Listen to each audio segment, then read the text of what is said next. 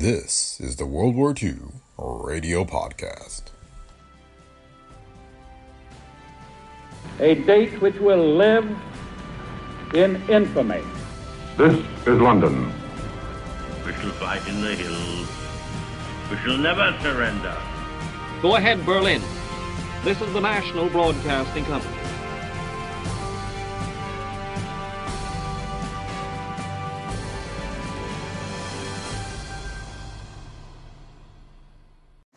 Welcome to the World War II Radio Podcast.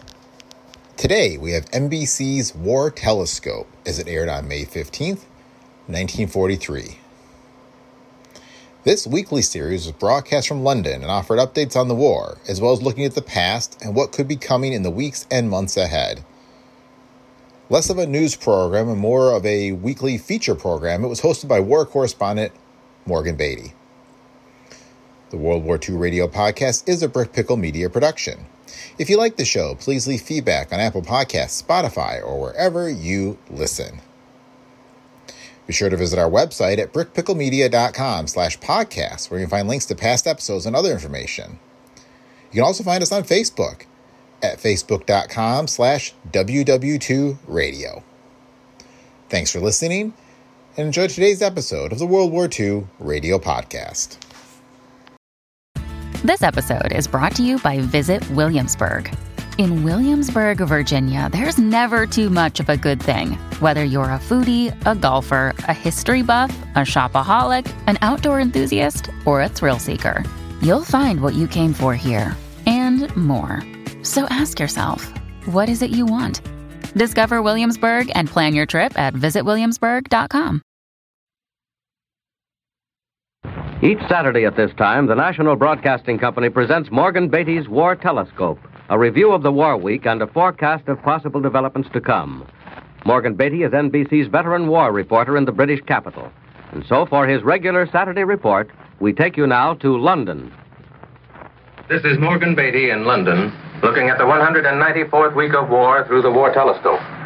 For the first time since hostilities began, the United Nations have carried war across the ocean to a major continental victory. In short, we've made war on a large scale at the end of a supply line. By now, we know that Eisenhower's genius welded the troops of three nations into a powerful offensive force in North Africa. We know that Alexander's military strategy stripped the enemy of his weapons. We know how Patton's tanks made the magic moves outlined by Alexander, and how Montgomery held the enemy in a dead end street in front of Enfidaville. But what we haven't been told is how war traveled to North Africa, how the guns and the uniforms and the bandages and jeeps dropped into place at the appointed hour. Today we're going to tell you a part of that story, the part played by the United States Army's Services of Supply in England. The Services of Supply, with our British allies, literally put war into self-opening packages. From the American point of view, General Brehon Somervell is the man behind the packages in Washington. Here in Britain, he has a repackaging unit, or at least a resorting engine, in full operation. Last July, President Roosevelt and Prime Minister Churchill gave the orders to take war to Africa. In London, a small group of United States Army officers set to work immediately. They were men like Major General John C.H. Lee, commanding general of the services of supply in the European theater, and his supply lieutenant, such as Brigadier General Henry P. Sayler, Chief of Ordnance, Robert M. Littlejohn, Chief Quartermaster, Cecil R. Denty Moore, Chief Engineer, Paul R. Hawley, Chief Surgeon, and William S. Rumbough, Chief Signal Officer. These men shipped everything from watch springs to 155 millimeter guns. They added cement and gasoline in collapsible houses made in England and shot it all down to North Africa on a split second schedule. Now these supply men are getting the battle tools ready for action wherever the High Command decides to wage war next. They've taken time out of their busy day to tell us something about what it means to provide gunpowder or hospitals at the drop of a hat. Let's start with General Sayler, Chief of Ordnance. General, can't you give us a simple explanation of ordnance? Ordnance is firepower, and firepower will win the war. The more stuff you pour on the enemy, whether you pour it out of a gun or an airplane, the quicker it will be over. But unfortunately, you can't just dump guns and ammunition on the ground and leave it at that. On the North African operation, we had to waterproof vehicles so that they would run through beach water. We couldn't have an engine grinding out like an old Model T crossing a creek. We had to package individual repair kits and mark them. You can't tell a soldier you thought you put his machine gun down on the left side of a road somewhere. He'll be dead by the time he traces your thoughts. That must have meant keeping track of thousands of items, General. Yes, about 180,000, in fact. At one of our depots here, the Transportation Service has laid down facilities enough to handle a freight for a city the size of South Bend, Indiana. Yes, and I've seen an American locomotive operating out there, General, and I've heard that sweet whistle. It's enough to make a man long for home. But thank you, and more firepower to you. Next, there's General Littlejohn, the heart-bitten chief quartermaster. General, what part does the quartermaster in England play in North Africa? We furnished all the food and a high percentage of clothing, gas, and oil for North Africa. The widely separated distances and rapidly moving warfare necessitated the extensive use of what we commonly call reserve rations. On their arrival in Africa, rations were handled by labor that spoke several foreign languages. These men did not know how to sort both shipments. The laborers scrambled the rations, and our soldiers found it difficult to unscramble it. At first, some soldiers in the front line found themselves eating single items like canned prunes when they should have had a balanced diet, but they bore it cheerfully. We've learned a lot about the feeding of troops in modern mobile warfare. At any rate, foreign languages will never scramble our food again. What about food here in the British Isles, General? It's ample for our soldiers. Some people back home think we are not fed properly. The ration here is a little lower in weight, but there's plenty if none of it goes into the garbage can. And there's no need to send American soldiers over here any food or clothing. I've had to write my wife a number of times about this. that would be embarrassing to the quartermaster, wouldn't it, General? Thank you, sir. Now the Signal Corps. Communications hold the Army together. Therefore, much of the Signal Service must be veiled in secrecy. But General Rumbough has consented to go as far as he can. One of our most difficult problems in preparing for North Africa was batteries.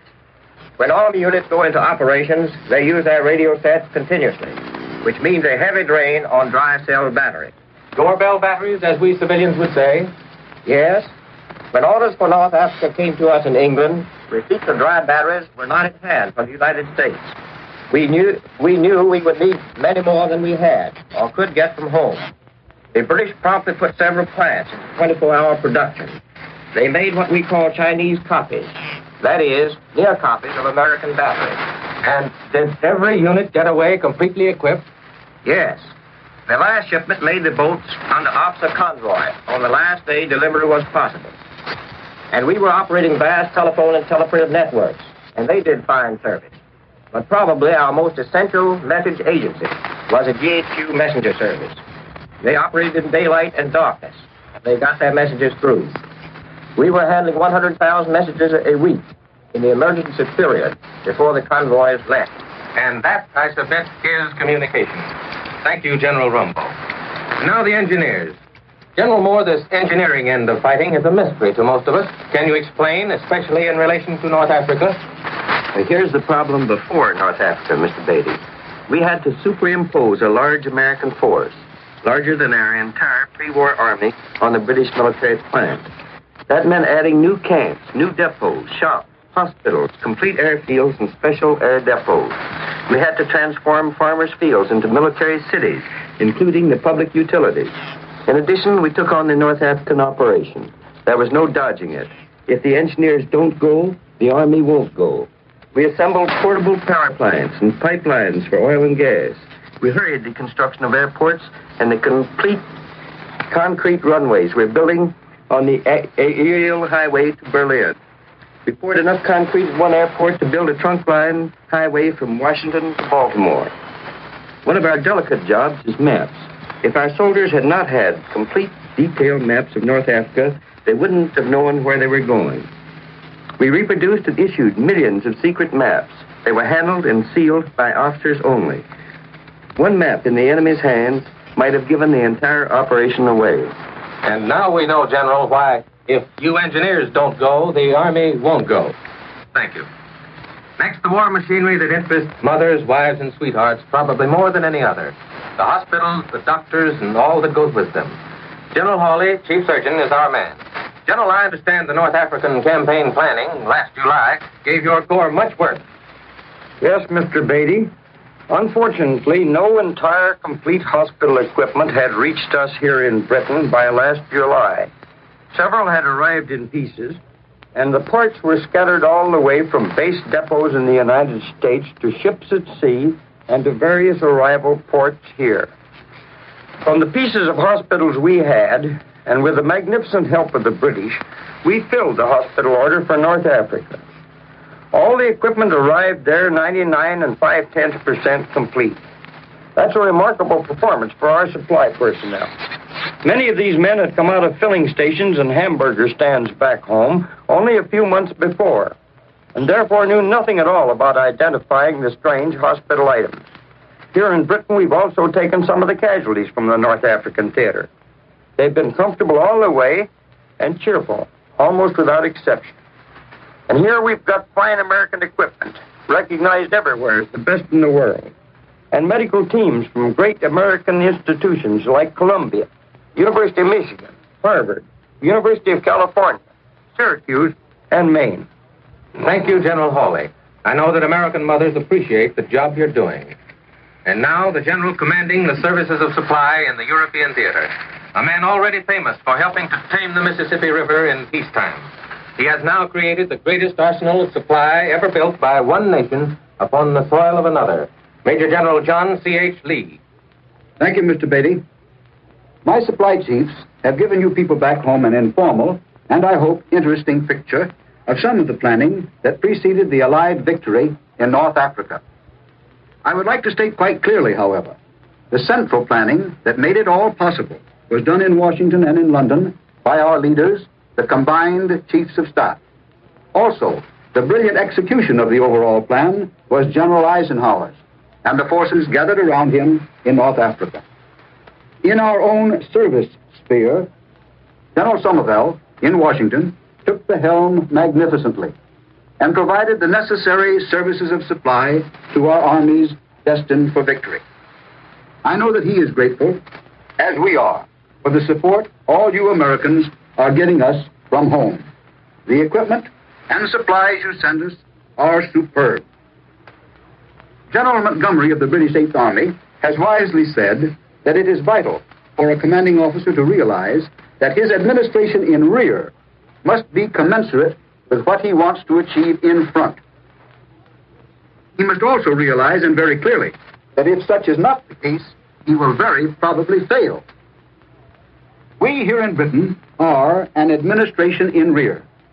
We are operating the supply lines, which are the lifeblood of the forces receiving the sinews of war. The most brilliant soldier cannot carry out his design of battle unless we provide a smoothly working arsenal of battle machinery. Battle machinery in modern war is the most technical that man has ever known. Therefore, in my service command, there is no such thing as an unimportant assignment.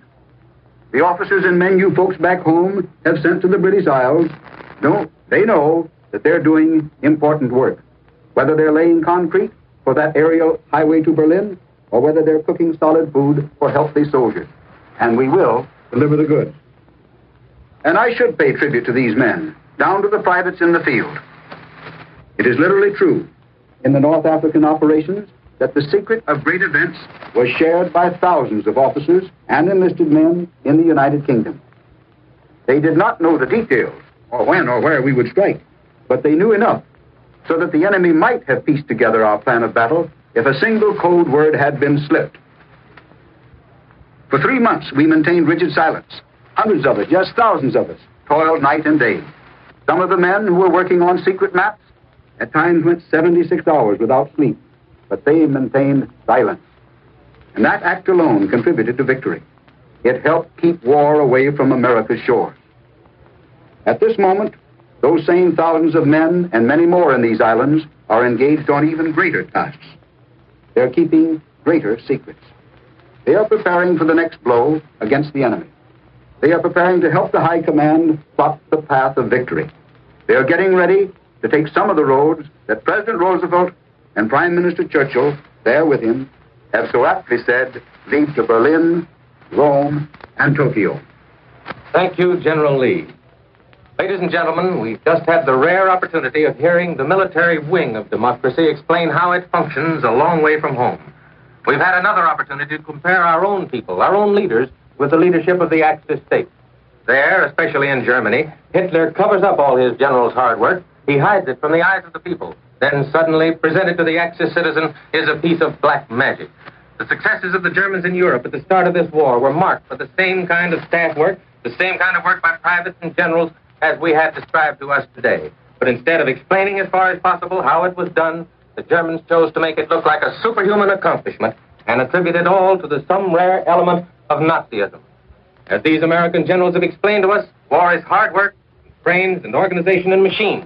Making these into teams produces efficient fighting forces, and we have them. And now this is Meg Morgan Beatty saying so long until next Saturday.